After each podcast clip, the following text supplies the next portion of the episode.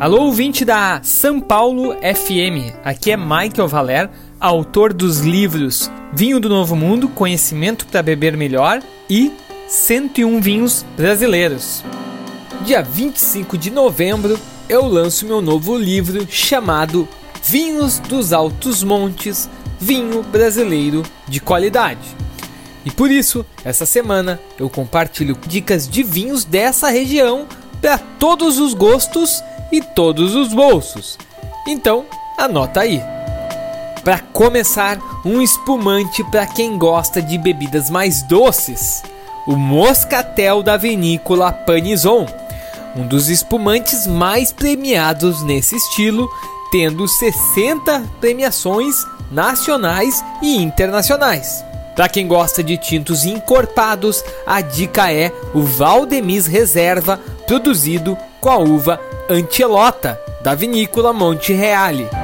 Esse tinto tem 18 meses de barricas de carvalho e tem um ótimo custo-benefício. Continuamos nos tintos mais pesados, mas agora com a clássica variedade Cabernet Sauvignon. E a dica é o Alvise Reserva da vinícola Mioranza. Um tinto potente que na safra 2020 apresenta 15,4% de graduação alcoólica. Mudando de estilo, vamos indicar um rosé floral e refrescante. E a dica é o rosé da vinícola Beber, um vinho feito das variedades Marcelin e Malbec com as uvas da Serra do Sudeste Gaúcho. A próxima dica é de um vinho branco produzido com uma uva pouco cultivada no Brasil. Eu estou falando do Viognier da vinícola Via Piana. E nessa versão da Via Piana, a Viognier passa por 12 meses de maturação em barricas de carvalho francês. Para quem gosta de Merlot mais maduro, a dica fica pelo Merlot Safra 2007 da vinícola Fabian. Um vinho com mais de 10 anos de garrafa que surpreende pela sua integridade. Agora vamos para os espumantes e indicamos o Terra Sul Brut Champenoise, um espumante produzido com Chardonnay e Riesling itálico de ótimo custo-benefício. Voltando para Casta Merlot, agora vamos indicar um vinho feito de uvas pacificadas, o um método semelhante dos Amarones italianos. E a dica é o Merlot de uvas desidratadas da vinícola Luiz Argenta. Outra dica de rosé, refrescante e muito econômico. Eu estou falando do Cordelier da vinícola Fante, produzido 100% com Merlot.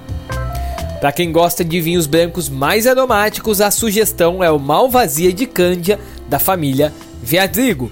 Um vinho intenso em aromas florais e de frutas maduras como mamão. Agora, um vinho para acompanhar o churrasco. O Taná Domans Reserva da Cave de Angelina.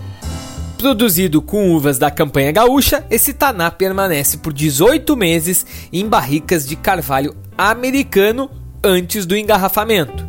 Se você está procurando por um chardonnay fresco e frutado sem gastar muito, então a dica é o chardonnay da Casa Venturini, que também é feito com uvas da campanha gaúcha.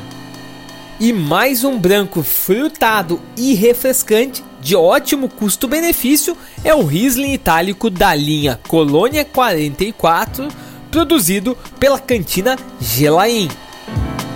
Para finalizar, uma dica para quem gosta de tintos maduros e complexos. Eu tô falando do Anima Vite Safra 2005 da vinícola Boscato, resultado de um blend de Cabernet Sauvignon, Merlot, Antelota, Refosco e Alicante Boucher.